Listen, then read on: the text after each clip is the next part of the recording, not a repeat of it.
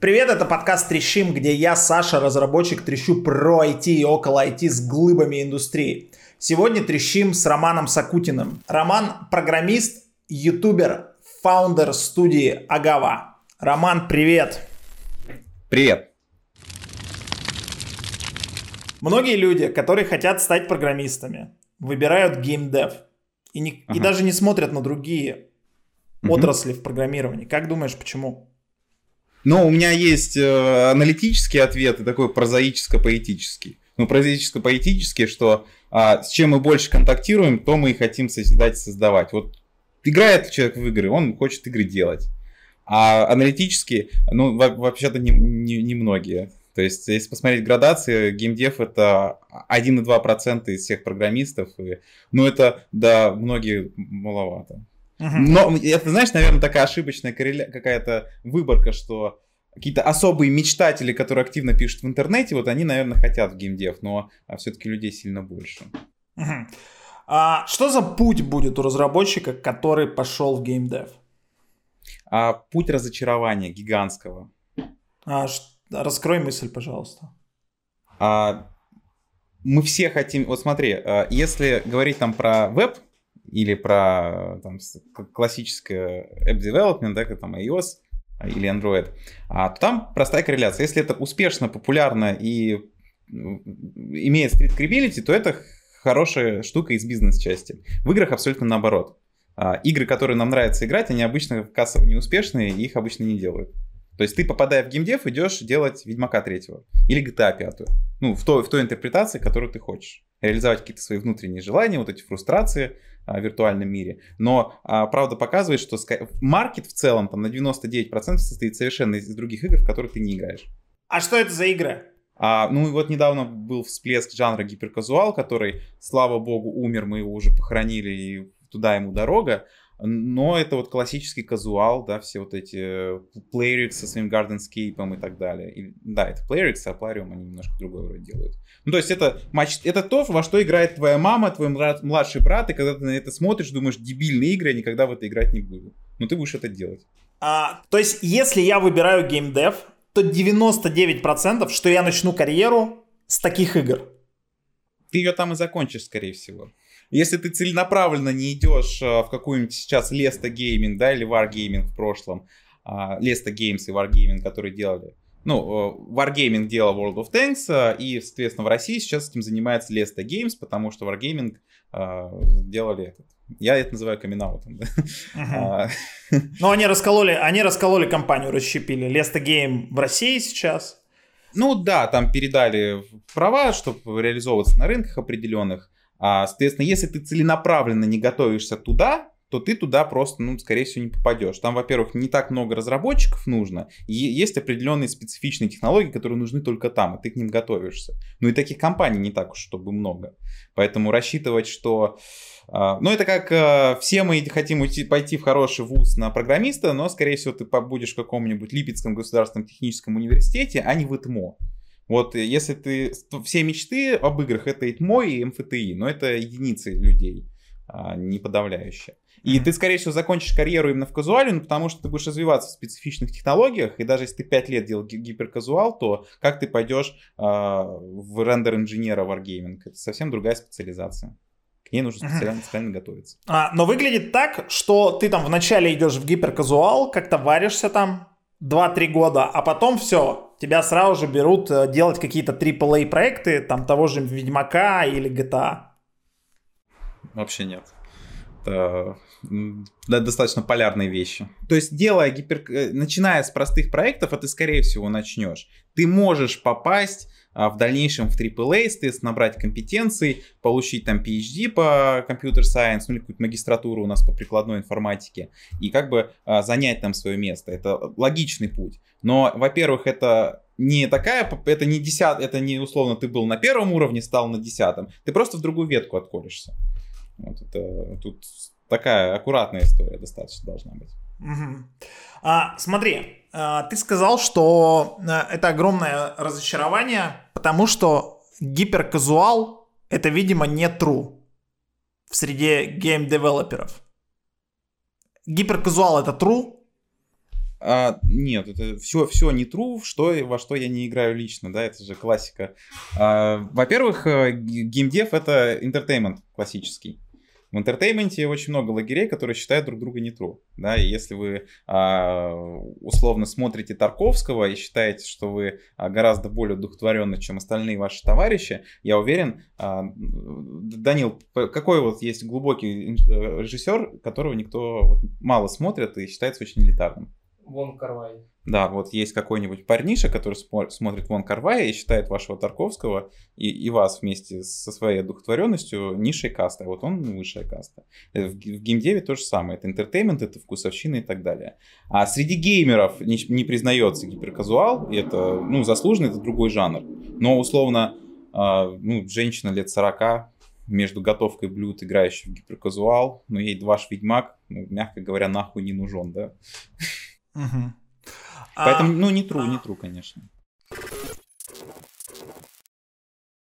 Востребованная профессия – залог стабильности в современном мире. Не зря 21 век называют эрой интернета. Каждая компания сейчас хочет иметь или поддерживать веб-сайт, а людей, которые им занимаются, называют веб-разработчиками. Начинающий специалист может рассчитывать на зарплату от 80к согласно данным SkyPro. Специально для тех, кто хочет изменить свою жизнь и получить востребованную профессию, партнер этого выпуска, компания SkyPro, предлагает курс «Веб-разработчик». Программа составлена с учетом требований работодателя к вакансии начинающего программиста. За 9 месяцев обучения вы научитесь оживлять макеты и реализовывать дизайнерские идеи. Создадите 7 учебных проектов в портфолио. Изучите HTML, CSS, JavaScript и базу программирования. Получите практику в среде коммерческой разработки и диплом гособразца. На протяжении всего обучения с вами будет личный наставник. А если курс вам не понравится, SkyPro гарантирует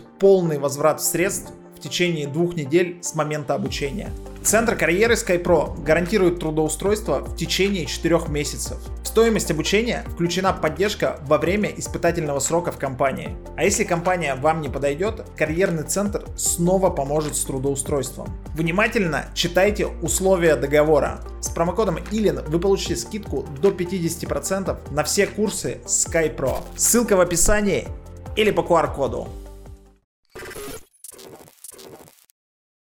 А, смотри, а насколько мне, вот, допустим, я хочу в геймдев, а, насколько мне а, поможет мой предыдущий опыт игр, там у меня достаточно там большой послужной список, допустим, у меня есть особое мнение по поводу сюжета Last of Us 2, я играл там а, в GTA, допустим, в какой-нибудь MMORPG, гриндил и так далее. Мне этот поможет опыт?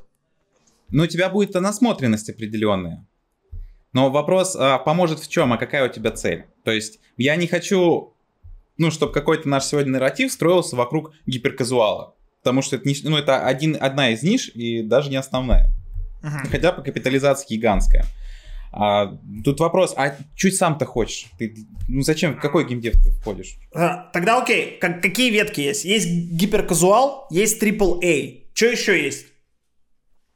А, ну, AAA и гиперказуал это немножко разные вещи. Именно AAA это с точки зрения оценки финансов проекта, да, и инвестиций. Это все-таки с финансового рынка пошло. А гиперказуал это все-таки ощущение продакшена некое. Это, ну, там если углубляться в термины.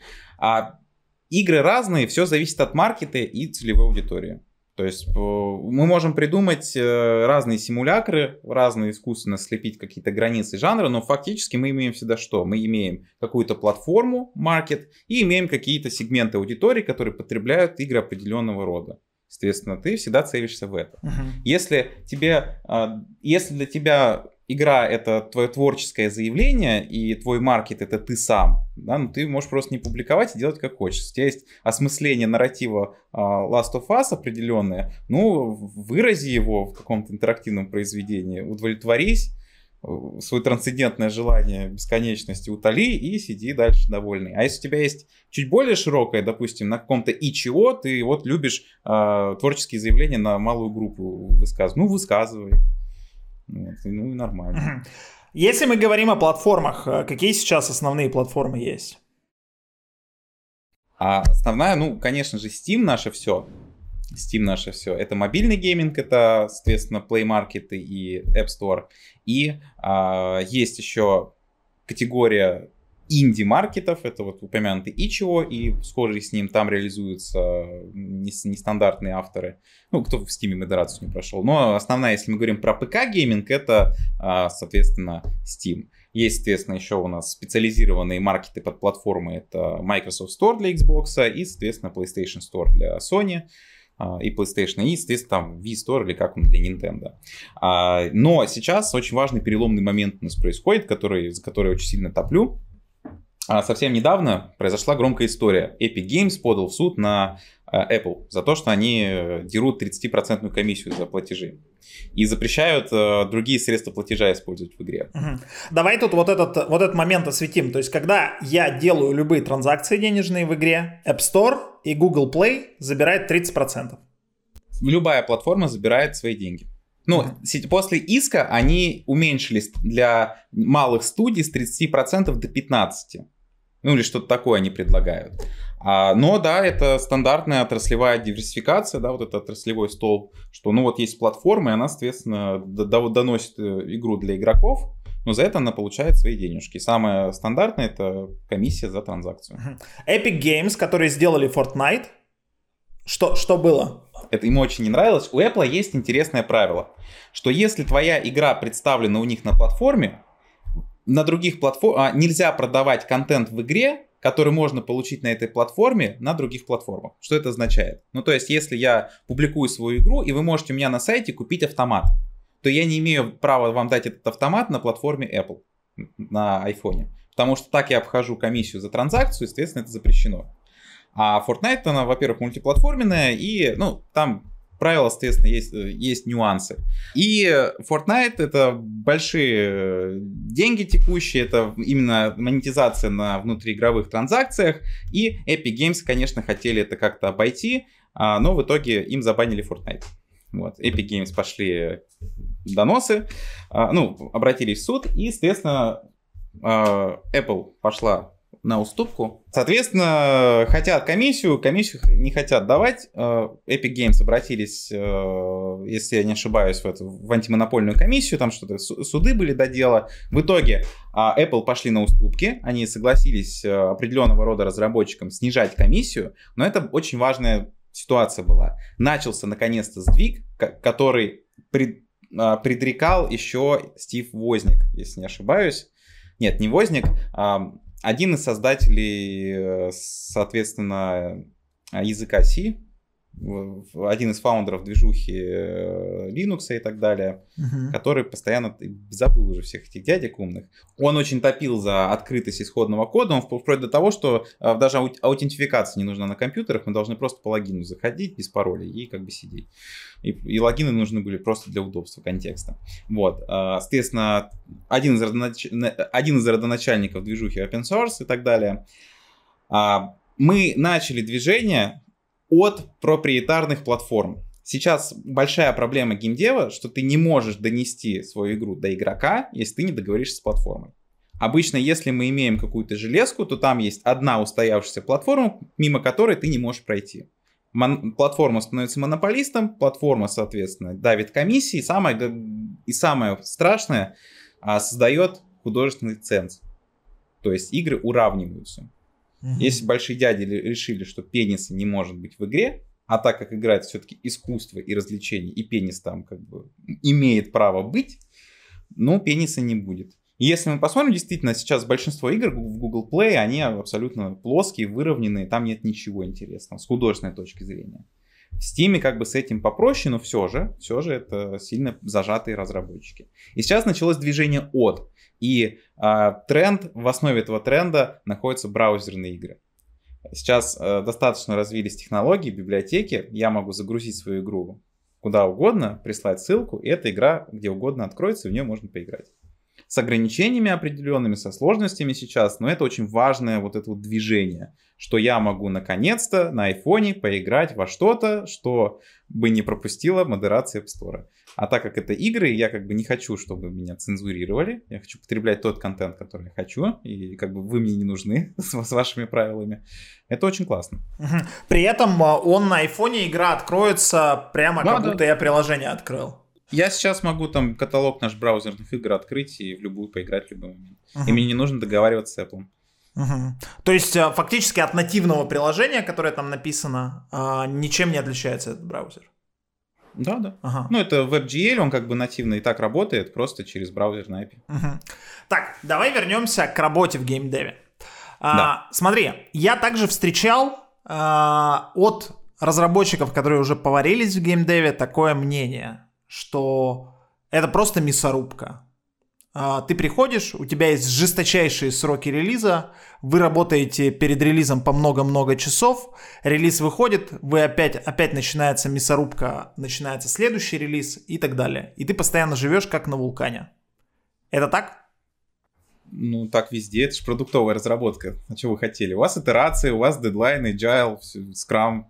Ну, оно везде так. А, но эм, я слышал, что в геймдеве вот особо это особо. Перед релизом просто жесть. Есть такая история, а, есть такая история, так называемый кранчи, и в СМИ около геймдева, да, когда журналисты, которые очень мечтают стать разработчиками игр, но нихуя делать не умеют, но, но ничего делать не умеют, очень любят описывать тусовку. И они такие против кранчей.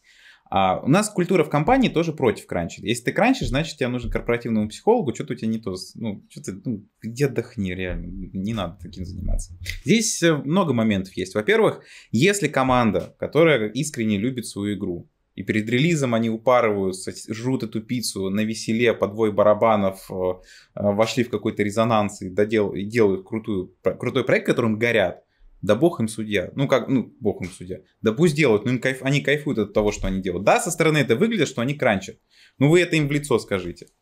Да, есть определенные там инфантилы выгоревшие, которые попали в эту какую-то вот в, в, в командную мясорубку, именно в хорошем смысле. Вот резонанс команды такие, ой, меня закранчили, меня задавили. Ну, тут как бы от громкого шума люди пугаются. Кранч, конечно, не для них. А, но и, конечно, особенность, да, есть, что в, обычно в продуктовой разработке мы все-таки релизы начинаем прям с MVP-шки, потихонечку наращиваем места, итерации у нас более спланированы. В геймдеве все-таки день релиза, в день релиза мы должны подойти уже нарощенные. Поэтому вот эта точка выхода, она очень важна, и под конец, как обычно, нужно чуть поднадавить. Скажи, пожалуйста, совет разработчикам, который стоит перед выбором, куда идти. Как ему понять, что ему понравится в геймдеве?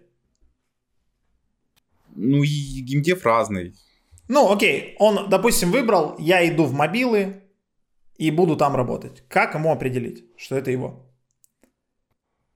Интересно, ну, в смысле, это про, про, профориентация же какая-то. Ну, для себя реши, ты хочешь это делать или нет. А если ты решил, что ты хочешь это делать, ну, найди команду, с которой тебе комфортно, ее ритм комфортен. Команды разные, компании разные. Кто-то помягче, кто-то пожестче, кто-то повеселее, у кого-то поскучней. Кто-то на аутсорсе сидит, МТЗ-шку прислали, они сделали. Кто-то творческий, МТЗ, хуй, ну, они ТЗ не любят. Они задачу описанную детально увидят, скажут, вы, вы, вы душите наш творческий процесс, идите отсюда в задницу. Угу. Поэтому, ну как. Главное понять, что ты игры хочешь делать, а остальное приложится. Угу. Окей. А можешь рассказать, что по зарплатам вообще происходит? Вот, э, типа, там, сравнить мобилу с, э, там, веб-разработкой, с той же, мобильный гейминг. Сравнить, не знаю, там, AAA гейминг с мобильной разработкой. А, по зарплатам мы, мы считаемся ниже рынка всегда. Мы добиваем хорошими бонусами, потому что во многих проектах есть так, такое понятие revenue share. Это когда тебе определенный процент прибыли проекта распределяется между разработчиками. Ну, потому что, опять-таки, это творческую задачу мы пытаемся решить, а не техническую. И как бы без вовлеченности людей мы ничего сделать не сможем. Игра не выйдет адекватной. И поэтому нам очень важно, что это как бы, контрибьюция всех разрабов, поэтому все, денежка делится. Поэтому средняя зарплата меньше, но на релизе обычно это добивается и добивается очень хорошо, если релиз был успешный. Но так, если идти в среднюю студию, скорее всего, как разработчик со схожими навыками ты будешь получать меньше. Это правда. Связано с, с банальным, потому что а, у нас раздувались, а, соответственно, как этот, финтех раздувался в определенный момент. Банки начали пылесосить э, специалистов, а, завышать рынок зарплаты, его перегревать, как бы сейчас у нас, э, ну, они получают больше, чем должны были, условно. А в геймдеве такого не произошло, и мы сидим чуть ниже рынка. Uh-huh. Вот. Но если взять разработчика мобилы а, в отрыве от финтека и других трендовых достаточно историй, он получает примерно столько же. Потому что там денег меньше просто. Их нет тебе платить столько. Респект. Uh-huh. Давай поговорим сейчас про путь игры от идеи до стора. Допустим, допустим, мы идем в мобилу и э, релизимся в App Store и в Google Play. Можешь рассказать от идеи, какой путь проходит игра сейчас? А, зависит от, от, от особенностей продакшена конкретной студии. А, мы начинаем предпродакшн с того, что когда у нас формируется идея и первый маркетинговый офер сформирован. Что такое маркетинговый офер? Маркетинговый офер это предложение для целевой аудитории, которое удовлетвор... для сегмента удовлетворяющее потребности определенную. Ну, uh-huh. то есть, э, ну, э, есть несколько инструментов позиционирования, но это стандартная маркетинговая история и бизнесовая. То есть, если есть у меня какая-то игра, у меня есть, соответственно, какие-то два ключевых предложения, которые я скажу целевой аудитории. Ну, условно, elevator speech, да, когда вот, что я, что я, собственно, чем я цеплять буду, какие у меня киллер-фичи. То есть, а я делаю выживач про зомби. Это звучит интересно, ну, нет, потому что раньше это звучало интересно, это была такая дифференцирующая ценность, да, что этого не было, это что-то новое. Сейчас выживачей про зомби много. Соответственно, мне нужно сказать что-то другое. Я такой, я делаю выживач про зомби, где ты зомби, да, и ты отбиваешься от людей, или где у меня орда гигантская, и ты каждого можешь убить, и они красиво разлетаются. То есть у меня формируется основной посыл. То есть вот этот вот э, маркетинговый спич заворачивается в какое-то объявление, и он реально показывается где-то в соцсетях людям и замеряются клики. Да, да, то есть мы формируем спич и, естественно, на основе него делаем баннер или видео какой-то креатив. То есть игры еще нет? Конечно. Даже в помине. То есть не нужно первым делом делать игру. Сначала, сначала тестится маркетинговое объявление оно должно пройти с какими-то определенными метриками. Во-первых, куда льется этот трафик, на что он льется? А, либо на прокладку какую-то, но в последнее время рекламные сети очень не любят, когда трафик сливается на прокладке. Но это условно э, сливается на страничку, лендинге, типа игра скоро выйдет, оставьте свой email, мы сообщим когда, да. Ну, просто, чтобы модерацию пройти. Но у нас стандартная практика, мы просто находим похожую игру и льем на нее трафик, все. Угу. То есть там не тот креатив, который обещан в э, рекламном объявлении? А, да, это мислит так называемый, то есть э, на игру ведет креатив того, что нет в игре. Нам главное модерацию пройти. Ага. Ну, у нас своя задача. А, а есть какие-то метрики, которые вы хотите добиться? Типа, какой, сколько-то стоимость инсталла, допустим, стоимость перехода, я не знаю. Что это за метрика? Ну, зависит от, опять-таки, а сейчас мы работаем с вебом, для нас очень важно понять, а, сколько не абсолютные метрики, а относительные. То есть, если есть у нас какая-то игра, мы ее позиционируем по-разному, разные раскрываем в креативах, смотрим, что люди, людей больше привлекает, соответственно, разработку игры ведем больше в эту механику. Допустим, вот мы недавно делали игру, там у нас было два основных момента. Это строить базу и убивать зомби. Вот, и, мы тестировали, как зомби приятнее людям убивать. Бензопилой, автоматом или огнеметом. На чем нам акценты делать дальнейшие. Оказалось, что людям приятнее всего строить базу. И мы весь акцент геймплея повели в строительство базы.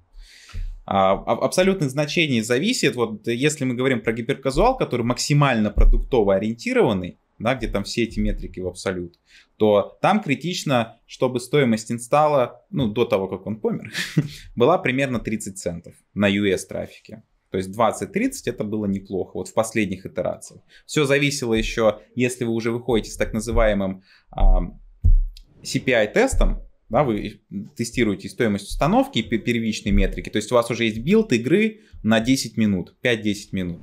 Там все по минималке. Какие-то сделанные первые уровни там условно. Да, обычная история, 5 уровней делаешь и зацикливаешь. И все. И модерацию пройти и посмотреть метрики. И там, соответственно, есть э, а, экстраполяционные модели, которые позволяют на основе базовых метрик базового плейтайма, retention а посчитать, примерный LTV спрогнозировать на 14 день и, соответственно, пощупать, если у нас CPI меньше LTV-шки, мы просто заливаем трафик активно. Соответственно, итерируем игру, чтобы росла, росла и так далее. Но в целом а, на мобилках вот в 30 центов очень бы хотелось ударить. Есть особые уникумы, которые заливают и по, по доллару, и по 2, особенно если это казино или устоявшийся казуальный жанр, где LTV сильно больше. Но опять-таки, если вы хотите э, публиковать, опубликовать свою игру и просто по чуть-чуть зарабатывать, у вас может быть LTV и ой, э, CPI и полтора доллара. Да, вы там чуть-чуть поместитесь в гэпе. Если LTV большое?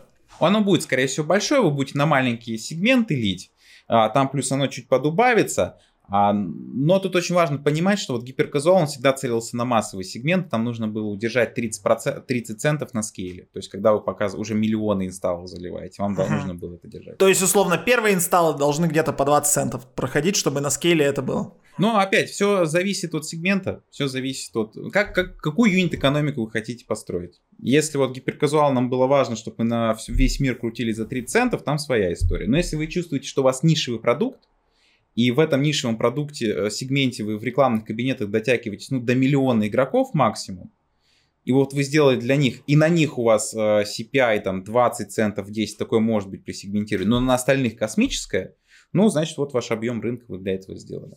Вот там может быть uh-huh. и повыше, но за счет сегмента, опять-таки, LTV-шку вы можете поднять спокойно. Окей. Okay. А, мы обкатали вот этот маркетинговый креатив, все у нас классно, срастаются метрики. Что дальше? А, начинается итерирование. А, и начинается хороший код, вот, за что я обычно топлю. Вы начинаете раз в неделю выкладывать обновления в стор, подливать трафик и смотреть, что поменялось. Ага. То есть еще не, нет игры, появилась вот эта первая версия с пятью уровнями. Ну, наверное, наверное, первая версия будет выходить подольше, чем через неделю. Ну, у нас стандартный был срок три недели. Ну, две, и два месяца может, принципе, тоже зайти. От игры зависит. Uh-huh. Вот мы сейчас мидкорный проект делаем, у нас полгода. У нас два месяца только предпродакшн, мы только арты рисуем. Uh-huh. А, окей, мы выложили 5 уровней дальше где-то, посмотрели, как метрики себя ведут. Дальше делаем контент или там не делаем, да? И вот так вот итерациями мы э, производим игру. А... Да, но нам итерации нужны для чего? Чтобы э, понять, а то ли мы делаем, какой контент вводить в игру. Потому что если без этого дела, ты хрени всякой насуешь в игру, а в это и не играют, оказывается. И это вообще никому не интересно было. Угу. А, вот сейчас ты сказал очень важную вещь. Что, собственно, создание игры начинается не с написания кода. Я уверен, что 95% думают по-другому. Значит ли это, что сейчас... Ну, сначала идут инвентарь писать, конечно. Да, да. Значит ли это, что сейчас э, истории с человеком, который там в одного запилил игру, залил ее в стор и стал миллионером, их нет. Не, мне кажется, наоборот. Значит ли это? Наоборот. Тогда эти истории были более яркие, потому что людей было мало. Ну, как бы разработчиков. Там залететь было достаточно просто. Сейчас из-за того, что все технические задачи решены, один человек спокойно может собрать игру и залететь в стор. Просто из-за того, что их много, истории не такие яркие. Угу. Они постоянно взлетают, и как бы уже никому не интересно. Там каждый день кто-то становится долларовым миллионером из одиночек, которые заливали свои игры. Это, просто это уже никому не интересно. Ну, то есть они не идут вот этим хитрым путем, там, с тестированием гипотезы и так далее. Почему? Они, как, они только, этим и, и, только это и делают. Вместо того, чтобы сидеть код аутировать, писать, который никому не нужен, и они просто грамотно все сделали. Они нашли ключевую точку и максимально простым и эффективным способом эту точку закрыли и вышли в релиз и все. Но по старинке там, как раньше, типа, сначала ты пишешь игру, потом пуляешь в стор, уже такого нет. А у меня одна из специализаций маркетинг. У меня очень много приходит э, от, от разных старых знакомых и э, других людей по, старо, по, ну, по, по старой информации, что типа, слушай, игру выпустили, установок нет, что делать? Да, ты залазишь, понимаешь, что игра не жизнеспособна, она никому не интересная, как бы ее как бы нужно репозиционировать и переделывать, это очевидно, и нужно, а чтобы правильно срепозиционироваться, нужно протестировать базовые гипотезы. Ну и как бы да, а, а такая, она никогда не работала, такая история. Просто раньше она работала, потому что игр, игр других не было. Там игроку особо выбирать не надо было. А сейчас конкуренция, сейчас, конечно, тяжелее. Надо думать, что делаешь. Ну, э, просто геймдев можно воспринимать. Я как бы объяснить. Можно же по мерам, так сказать, интуитивно, таким бытовым маркетингом нащупать интереснейшие решения и их реализовать. Просто они, скорее всего, подтвердятся при нормальном исследовании. Ты действительно интуитивно, понимая свою аудиторию, можешь принять решение грамотное, адекватное и выпустить хорошую игру, ничего не тестируя. Это нормально, это может быть. Но обычно мы об этом не говорим, потому что у людей сразу вырастает корона, и, он, и они такие сразу, я тот человек, который может принять это интуитивное решение. И каждое мое интуитивное решение будет верным. Я так в молодости думал, а потом я научился проводить исследования, оказалось 99 вещей, процентов вещей, которые я решаю, они абсолютно неверны. И единственный правильный процент это решение, это протестировать то, что я решил, да, и понять, что я оказался, оказался был неправ. А во всей цепочке, которую ты описал, а, ты не упомянул одно важное лицо, которое появляется. Это издатель. Вот что такое издатель и зачем он нужен? Они не, не, не нужны, да, я считаю. Я вообще, а, ну, издатель это тот, кто помогает тебе с релизом. У него есть либо договоренности индивидуальные с платформами, а, либо у него есть какой-то ресурс, который тебе необходим в процессе производства или в процессе выхода. В гиперказуале издатель это тот, кто нажимает кнопку бабло. Вот у него есть миллион долларов, чтобы вложить в, в рекламу твоей игры в неделю, вот за неделю вложить, а у тебя их нет. Соответственно, лучше к нему обратиться, он их вложит. Ты можешь вложить тысячу, потом вложить из, из, из дохода полторы тысячи, потом у тебя получится там две с копейками и потихонечку наращивать. Но пока ты будешь наращивать, а, тренд уже уйдет условно на игру. Поэтому издатель это зависимость от платформы. Вот. Но это не критично. Сейчас платформа это и есть издатель. Условно Steam это и есть издатель. А Steam может а, тебе дать миллион долларов на промоутинг? А, Steam не, Steam не надо давать тебе миллион долларов на промоут, потому что у них есть своя аудитория. Если ты понравишься Steam, они тебе просто зафичерят. Они твою игру на главной странице выведут, и это дороже любого миллиона долларов. Ага, но если мы говорим о мобильных сторах, то там издатель все-таки нужен с миллионом долларов, который даст на маркетинг денег. Если мы говорим про гиперказуал в большей степени, да, но издатель, он обычно... Чем отличается разработчик и издатель? А, издатель не умеет делать игры, но умеет их э, продвигать и чувствует рынок, у него маркетинговое мышление. А разработчик не умеет с игрой делать ничего после выхода, но он умеет ее делать. Издатель хорош тем, что он тебя всегда возвращает в чувство, что ты делаешь какую-то хрень, и он такой, слушай, это скорее всего не понадобится в игре. Давай посмотрим с точки зрения аудитории, давай снимем трейлер, выложим его на YouTube, посмотрим, как отреагирует аудитория. И, и самое главное, грамотно синтерпретирует результат. Потому что у нас стандартная история, вот внутри студии продюсерские, у нас продюсерская структура, когда есть продюсер, у него есть своя команда разработчиков, и задача продюсера всегда доносить до разработчиков, то, что результат, который мы получили, он неудовлетворительный. Потому что они такие, 5000 просмотров на трейлер. Мы на DTF 20 лайков собрали. Хитяра. А ты ему подходишь и говоришь, вообще-то, ну, ну ок, если бы мы 100 тысяч просмотров набрали и на DTF решили, висели в рекомендуемом, тогда ок. А это не ок, нам нужно переделывать что-то. Uh-huh. Вот, но это такой а, бизнес-взгляд на индустрию, который мне, наверное, меньше сейчас импонирует, потому что, опять-таки, это индустрия развлечений, и здесь нужно искать человеческие эмоции, человеческие чувства, человеческие идеи, и относиться к этому все-таки не как к какой-то продуманной схеме, чем мне гиперказуал, ну, и нравился, не нравился одновременно, а как все-таки к творчеству в большей степени. Вопрос от онлайн-университета SkyPro от Skyeng. Место, где учат IT-профессиям с нуля. А какое место творчеству в геймдеве? Потому что мы сейчас поговорили, и это вроде как очень понятный бизнес-конвейер, при этом ты должен очень хорошо разбираться в маркетинге и в бизнес-составляющей. Наверное, 50 на 50 у тебя должно делиться твои компетенции, это разработка и маркетинг. И выглядит, что творчеству там вообще нет места. Ну, вот смотря с какой стороны смотреть. Вот я смотрю с точки зрения фаундера студии, и так как я над всем этим, я вижу каждый шаг. И для меня это, ну, не конвейер, но бизнес-процесс все-таки в первую очередь. Я изучал маркетинг креативных индустрий в МГИМО, и там у нас специализация основная не игры, конечно же, а фильмы.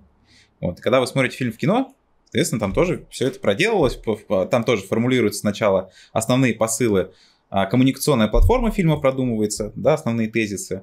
И также через постеры, через все это тестируется, смотрится, что людям больше нравится. Фейковый прокат трейлеров проводится и реакции замеряются. Очень много интересного. И но геймдев это только творчество. Мы никогда не можем, а, не сможем взять исследования формальные сухие, сформировать формально сухо команду, спустить эти исследования, расписать задачи и получить интересную игру. Этого не будет. Геймдев это только творчество, а, но просто нужно иногда, как взрослые люди, задумываться головой, а, что мы делаем, кому мы делаем и куда это потом пойдет. Но замыкаться на этом не стоит, иначе творчество умрет и игры будут просто говно. Как у нас вот были целый год. Ошибку свою поняли, больше так не делаем. А, давай, короче, вот есть игра мобильная э, с издателем внутри. А, мы сделали транзакцию 100 рублей. Расскажи, как проценты распределяются вот в этих 100 рублях. Кому, mm. кому ушли деньги?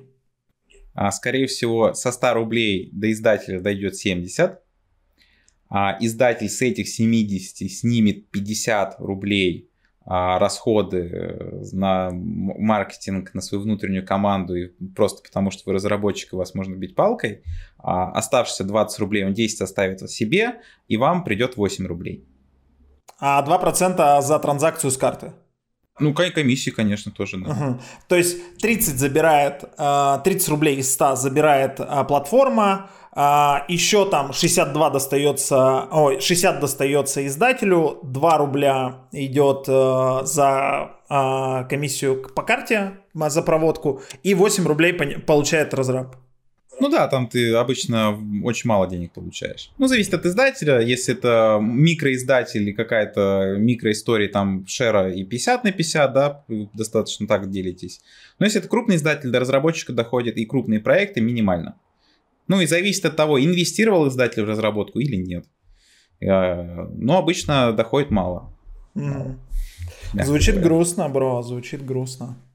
Тут такой вопрос. Э, иметь 80% с, с сухарика, да, или 2% с гигантского торта. Просто это кажется 8, 10% это немного, но когда у тебя оборот 10 миллионов долларов благодаря издателю, и ты миллион долларов достал, это нормально. Просто без него у тебя был бы оборот 100 тысяч долларов. Ну, оставь их все себе. Умный такой раз. А,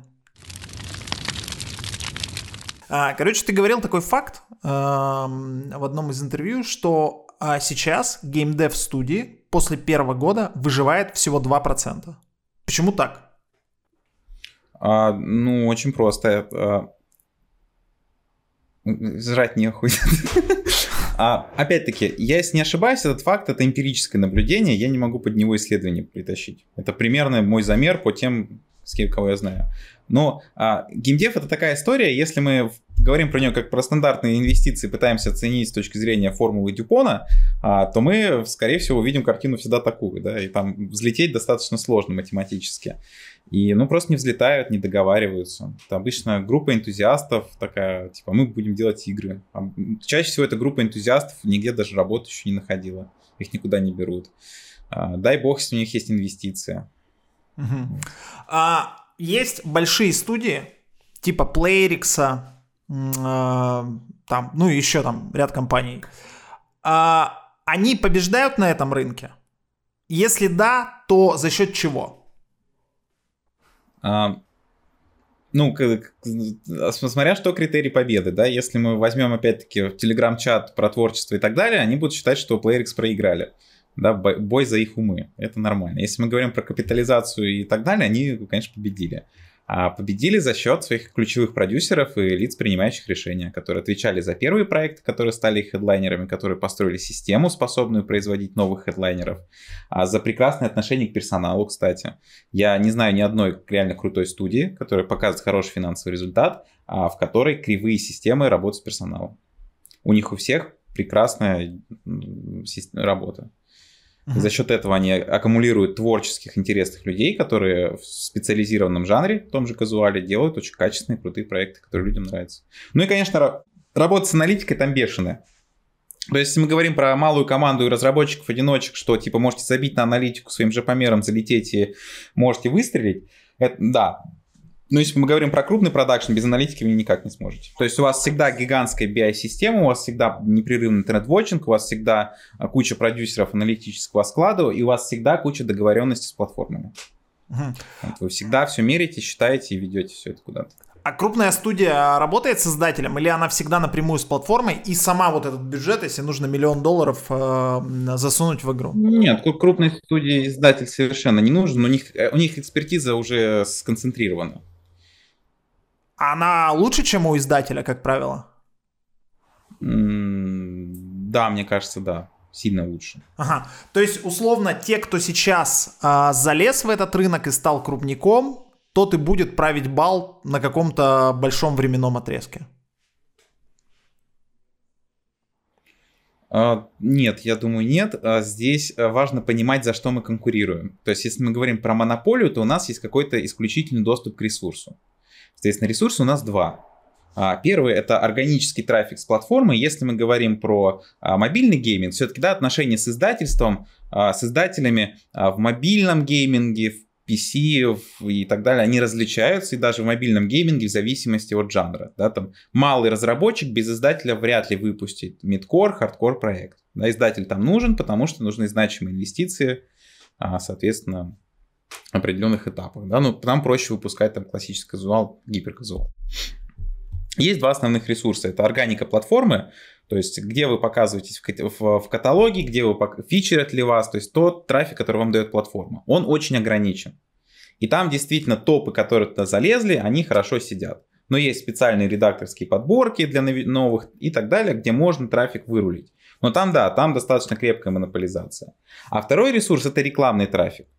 И пока геймдев не выкупает весь рекламный трафик, там еще можно закупать и закупать. Вопрос там лично к вам, да, готовы ли покупать его по рыночной цене или нет. Но монополии на рекламный трафик сейчас нет. То есть условный Plyrix не, мне не высасывает 100% а, рекламного кабинета Facebook. То есть я могу выйти в любой момент с проектом и купить трафик. Угу. Да, он чуть дороже, потому что Plyrix беды, да, повышает свои. Но как бы я могу покупать его. Монополии нет. Просто они экспертные, они всегда наверху, потому что они прекрасно видят рынок. Но если я увижу свой рынок, ну, я тоже могу выстрелить. Угу. Любой может выстрелить. А, короче, из а, всех терминов, которые ты перечислил, скажи, пожалуйста, что значит мидкор и хардкор проект в приложении? Хрен его знает. Знаешь, мы, мы вот сидим тоже такие, типа, где начинается заканчивается мидкор. Да? Мы, ну, у нас есть такая примерная градация для себя, что мидкор это примерно еще, это уже игра на навык, то есть в ней можно проиграть, и ты с кем-то все-таки борешься с условным игровым миром. Но там еще проиграть достаточно сложно. Плюс а, какая-то стилистика уходит больше во взрослую аудиторию, да, появляются темные тона, больше монетизация через микротранзакции и вот определенный сегмент игроков. То есть, условно, это игроки, которые не готовы играть в Call of Duty, у них нет времени. времени. Но времени достаточно, чтобы уже не играть в матч 3, да, то есть у него есть 2 часа вечером сесть и прям целенаправленно шмотки все пособирать правильные, посчитать что-нибудь, купить что-нибудь и даже чуть-чуть повоевать прям с ручками, чтобы ты подумать надо, что ты делаешь. Казуал это упрощенный гейминг, казуальный такой. Это вот классическая домохозяечка, классический офисный планктон. У него нет времени считать, он в принципе достаточно, простите, заебанный. И проиграть там почти нереально. Да, ты всегда побеждаешь, и просто вопрос, быстро ты побеждаешь или не быстро. А хардкор это, соответственно, чистая игра на навыки. То есть прям нужно целенаправленно тренироваться, чтобы поиграть в эту игру. И там прям проиграть реально можно.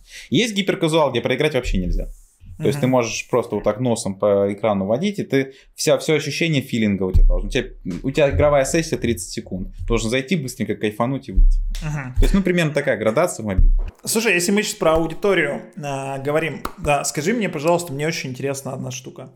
Э, я давнишний геймер еще там начинал гамать там в конце 90-х. И была такая игра Ultima Online. Это мама всех MMORPG. Чувак, который сделал э, эту игру, Ричард Герриот, сейчас получил титул сэра. И в Ultima Online была такая штука full loot. То есть ты условно уходишь куда-то в данж в какой-то одежде, если тебя убили, всю одежду с тебя снимают. А, недавно выходила игра Albion Online. А, это было где-то 5 лет назад. Они там очень долго были в бета-тесте, вышли, все, full loot, а, и пришли молодые игроки и сказали, нам это нахуй не надо. Нам нужны приватные данжи, мы не хотим никакой опасности. Вот как изменилась аудитория за эти годы? Что хочет аудитория вообще? Ну вот да, здесь как раз произошел, да, вот сахардкоривание в, в оказуаливание. А поменялась не аудитория, поменялся мир. Ну, то есть, если... э, Я, я помню времена Ultima Online, но это у тебя же до хрена времени, чтобы прям реально сидеть и играть. У тебя очень много времени. Сейчас э, объем информации увеличивается, окно восприятия уменьшается, и, конечно, ходить за лутом не то чтобы сильно интересно. И опять-таки подвергать себя дополнительному стрессу от э, коммуникации с другими агрессивными игроками тоже как бы людям не очень хочется. Мир меняется, игры меняются. Мгм. Мгм. Ну, Понял. типа, ну реально, вот ты, тебе сейчас надо в ультиму, ну ты бы хотел в ультиму сейчас играть, прям скай, у тебя прям время Чувак, есть. прям- Чувак, чувак, я бы в целом бы хотел только этим заниматься. Я тоже. Знаешь, у меня вот это внутреннее желание, я хочу вот а, ванильный World of Warcraft и идти там все профу качать две недели, да сколько там, несколько месяцев. Да, и вот недавно играл, я профу качал два дня до максимума. Я такой думаю, что такое? Я помню, мы с пацанами там, полгода эти раскачивали. Я очень хочу, я очень, очень хочу эту ностальгию. Это мечта окунуться в детство, это любовь вспомнить вот эту. Но объективно говоря, я, ну, я сейчас этим заниматься не буду. Я, если начну это делать, я почувствую себя в такой фрустрации. Я думаю, ну, чем я занимаюсь? У меня дочь, у меня компания, у меня, квар- у меня столько дел полезных, интересных, на благо общества, на благо себя, и что-то как-то не очень интересно становится. Ну все, давай честно. Вот, ну, от- ну, хочется, да, но играем ли?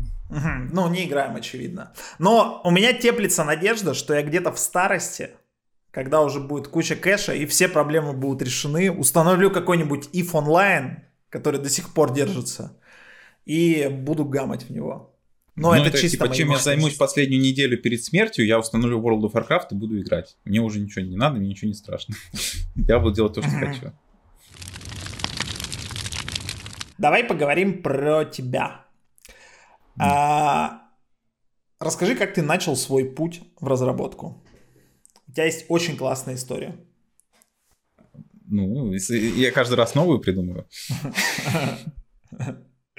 А, Это какой-то был, знаешь, э, вирус, который я подцепил. Это вот когда ты лежишь ночью и в барабанящем э, дожде по э, крыше слышишь какой-то зов. Я проходил в первом или во втором классе мимо кабинета информатики, заглянул, и там ребята, старшеклассники, играли в кастомку Warcraft. И она была такая яркая, пестрая, она до конца жизни у меня отпечаталась в голове. Я потом полгода не мог спать, я каждый день представлял эту игру, мне хотелось в нее поиграть. Вот. А потом через пару лет я все-таки смог до нее добраться, и я был просто в восторге. Там не было кастомки, но я все равно был в восторге. Именно этой. А, и просто, ну, я заразился, и все. И пошло. Я, я не делал тогда игры. А первые игры я сделал, если не ошибаюсь, в 13 примерно лет. Это было в восьмом классе, я уже переехал из Казахстана в Россию, и здесь мы с другом решили, что мы разработчик игр. Вот, он, он не, ста- не стал этим путем двигаться, а я чуть по чуть-чуть. Unity в моей жизни появилась, и вот И, здесь. и ты начал сразу с Unity, а, сразу же кодить начал и сам учиться. Тогда Unity же это не была та Unity, которая сейчас. Я тогда пытался очень долго разобраться с Ogre 3D, а, прикрутить графический движок, собрать движок самостоятельно на плюсах, что-то такое. А, Первые пакеты блендера тогда были, пытался их на питоне скриптовать. Тогда много разных технологий было специфичных, но как-то вот в Unity закрепился именно. Под, под Unity начал учить C-Sharp и, собственно, вот стала моей профессией в какой-то момент. Поэтому игры это какая-то вот детская травма, что ли. А, и как, как ты нашел первую работу? А я... Когда я начал учить Unity, а, я ВКонтакте состоял в группе. Она так называлась Unity. Тогда было что-то 100 человек в ней. И, э, и я как бы учусь, и постоянно там приходили ребята и что-то спрашивали. Я, если знаю, что-то помогал, пытался ответить, как-то помочь. И вот несколько там, ну, около полугода, года, если не ошибаюсь, я так сидел, сам чем-то занимался, отвечал ребятам, и в какой-то момент написали чуваки, говорят, слушай, ты вот помогаешь всем, очень круто, значит, что-то умеешь, мы тут студию открываем небольшую, пойдем работать, ну, хочешь попробовать программистом. И, собственно, пошел работать программистом. Мне было тогда 15 лет, меня как раз вот э, я устроился, и на этой работе мне 16 исполнилось. И мне платили мою первую тысячу долларов. Я был просто, господи, В 15 лет. да, с штукой баксов на кармане каждый месяц. Я... Жил красиво, но недолго. Мгм. А, но ты в итоге закончил школу, дальше пошел в ВУЗ. Что это за ВУЗ был? Нет, нет, у меня 8 классов образования. То есть ты сразу уволился, как начал зарабатывать? А, ну, я, в принципе, не, ну, ушел из школы. а, я не работаю, как, я так учился всегда чуть-чуть так, спонтанно. А, я изучал программирование, очень сильно любил, и школу как-то забросил в какой-то момент. И ко мне подходила мама с папой, говорят, чем ты хочешь в жизни дальше заниматься? Я говорю, я вот программист, и все. Он говорит, что надо ходить в школу. Я говорю, не хочу. Они такие, ну, заработаешь денег, будешь себя обеспечивать, делай, что хочешь. И, собственно, через неделю я нашел работу, а, там, через, э, еще через неделю мне пришла первая выплата, там первая часть 250 долларов, да, прислали. Мы поехали с папой в банк, потому что мне не было 18, обналичили, и он показал, он такой, а, не трать, вдруг назад попросит. Я такой, ну, хуй с вами, пусть найдут меня, да. И все, они такие, ладно, делай, что хочешь. Я делал, что хотел. А, но ты в итоге получил образование, то есть в какой ты момент решил образование все-таки получать? А, я его получил а, у меня официальное образование программирование не имеет никакого отношения. У меня, и оно все, соответственно, платное. У меня вот, э, я сейчас заканчиваю МГИМО, креативная индустрия, это, если не ошибаюсь, двухлетняя программа. Она не относится к высшему образованию, там выдают диплом, но это не вуз. Вот, но на базе МГИМО. И, соответственно, я получил сейчас MBA в МИСПе, это магистратура бизнес-администрирования.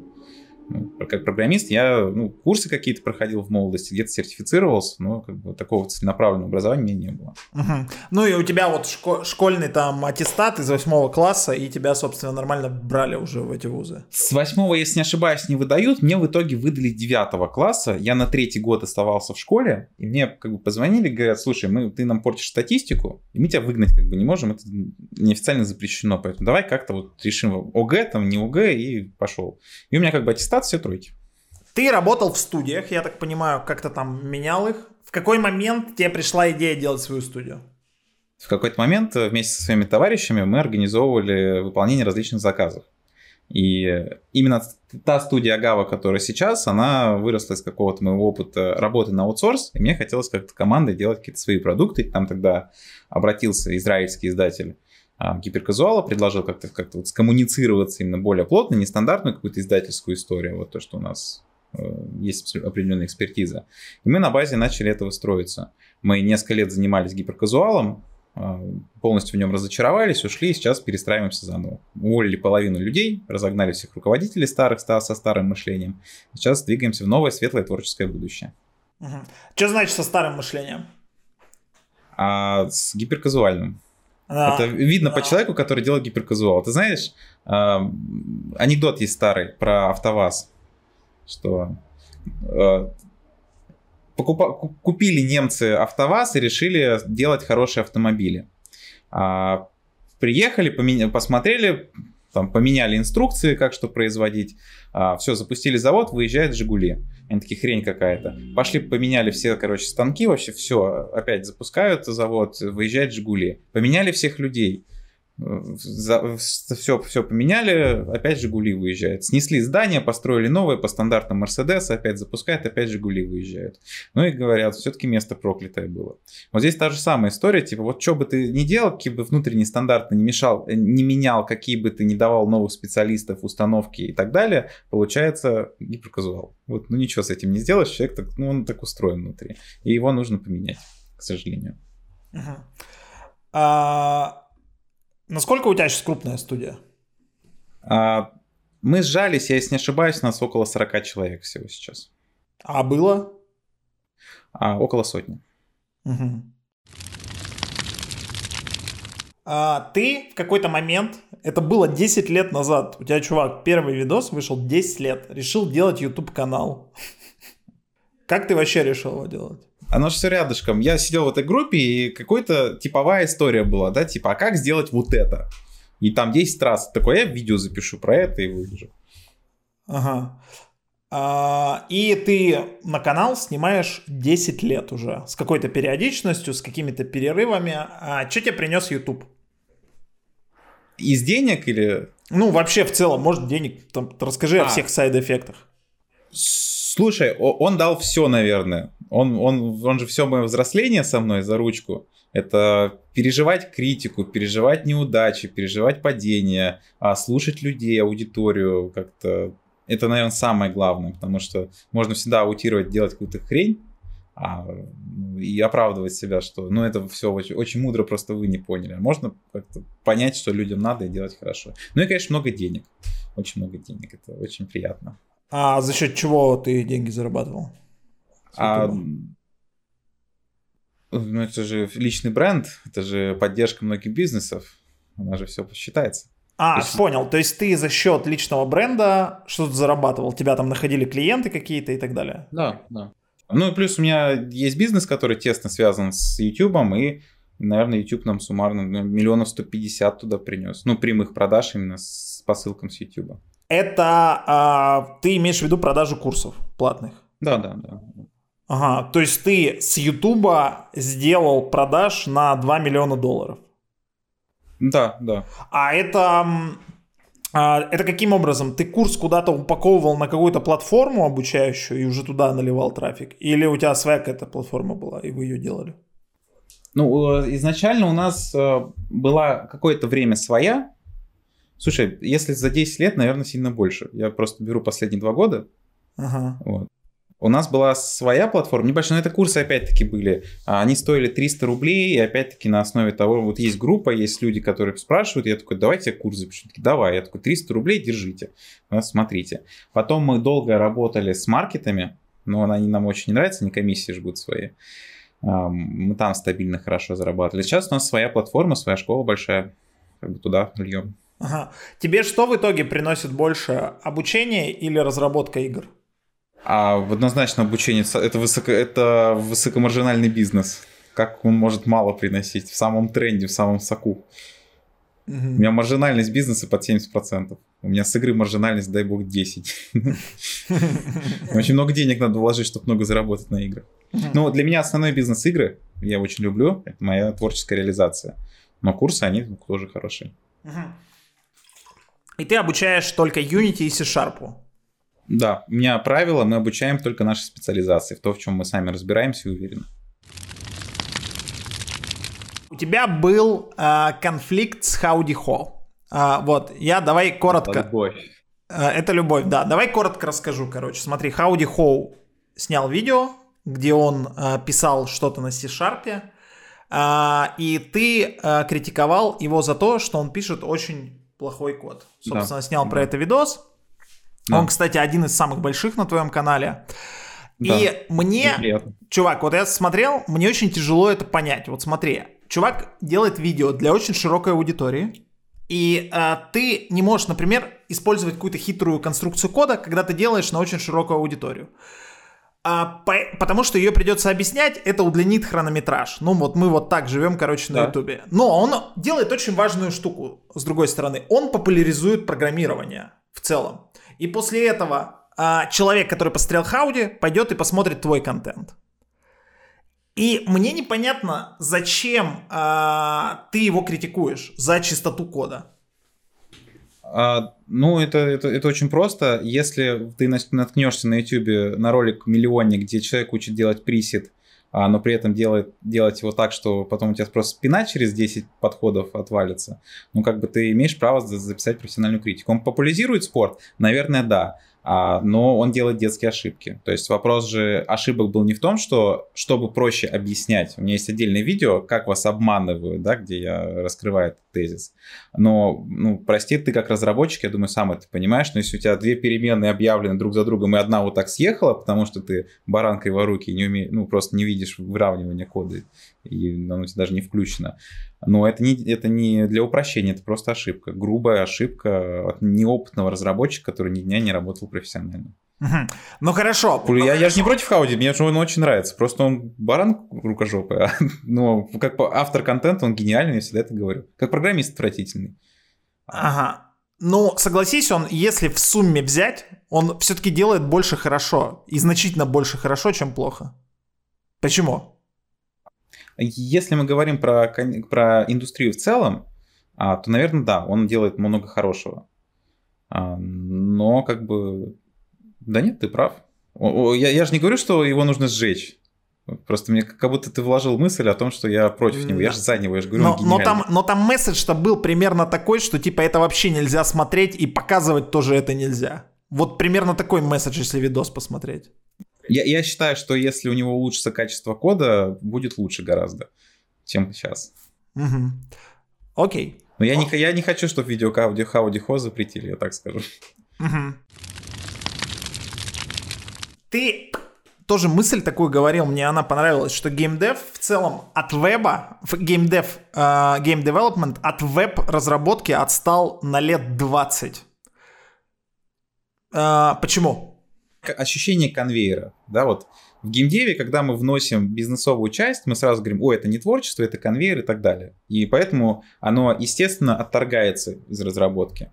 А в вебе, ну, когда ты скажешь, что у вас есть, во-первых, э, целевой клиент, э, есть бриф целевой аудитории, вы под, нее делаете, есть даже примерно, что вы хотите делать, и у вас есть продакшн, вы такие, ну это нормально, да, если у вас этого нет, я к вам работать не пойду, потому что, ну, явно что-то не так делаете. Поэтому мы отстали, потому что у нас культура разработки очень такая за счет того, что мы индустрия развлечений, она очень пиратская, разбойная, такая пацанячая. Ага. Ты говорил, ты там конкретный пример приводил, что у вас нет управления зависимостями. То есть, условно, если я хочу подключить какой-то пакет, то я не могу его подключить. Да, ну в, в Unity до недавних пор не было управления зависимости, и сейчас пакетный менеджер, который у нас есть, он просто ну, неадекватно работает. Если ты хочешь что-то добавить э, в проект, скорее всего, ты столкнешься с кучей проблем. Но при этом Unity это огромная библиотека, которая, собственно, сделана, и там уже с нуля написаны какие-то вещи. То есть, если условно есть какая-то... Кто-то написал библиотеку какую-то open source к Unity, я могу ее подключить вот совсем недавно, и то подключу ее кривожопо. Не, да, даже не так круто. а, во-первых, а, там не про весь геймдев, это в частности про Unity, но можно экстраполировать там плюс-минус везде одинаково. Только если это не веб-геймдев, в который пришли люди из веба уже э, нормальным продакшеном нас настроенные. А если ты написал open source библиотеку, ты не можешь подключить ее к пакетному менеджеру Unity. То есть пока проблему решили только для внутренних пакетов Unity. Ты будешь качать ее с гита, распаковывать архив и закидывать в проект. Ага. Но если, а, если умеешь, ты можешь, конечно, к папочке гид прям присоединить и там потом обновлять.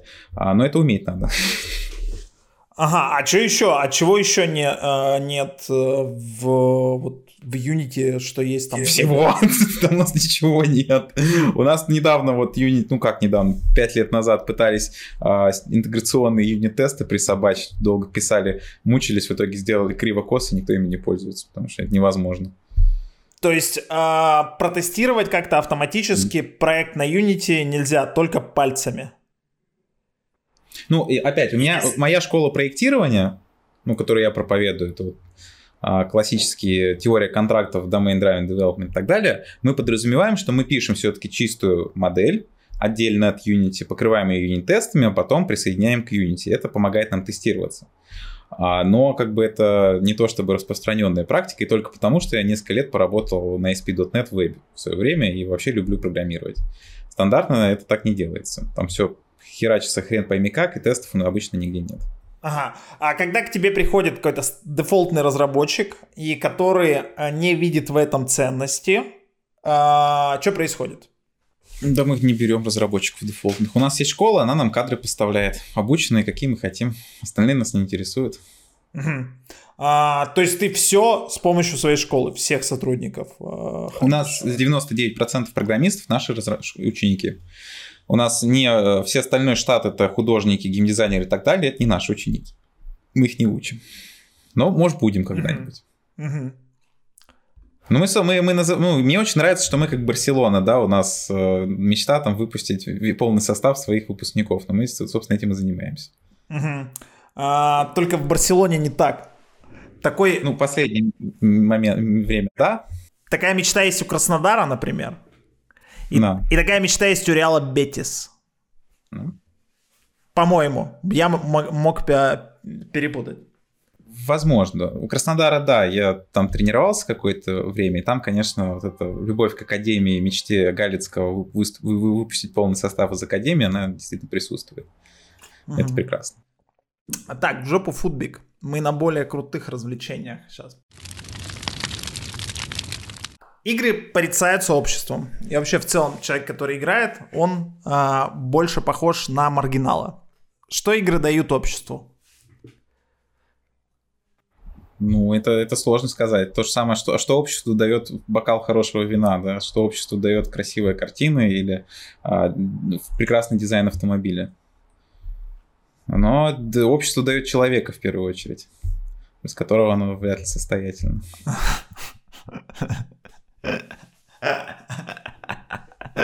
Хитро ответил, хитро.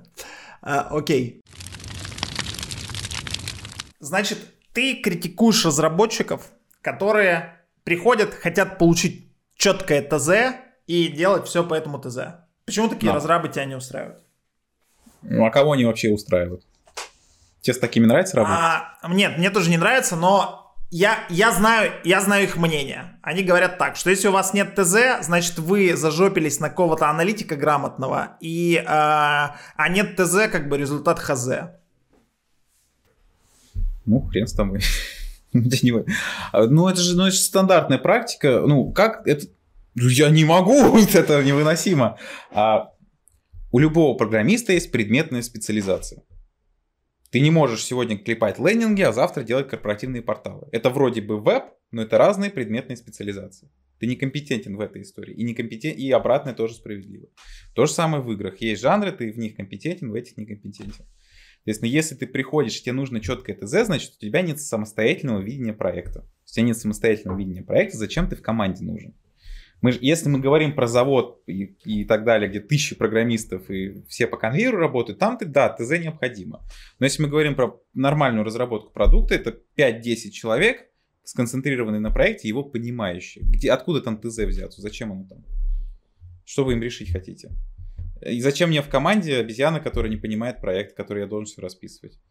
Я ему пока распишу, я сам все придумаю. Я, это, ну, как бы, я могу ему написать на языке программирования. Язык программирования, язык спецификации, по сути. Uh-huh. Просто я могу ТТЗ писать сразу на C-Sharp, и у меня это будет работать. Нахрен, мне, нахрен ты мне в этой цепочке? Uh-huh.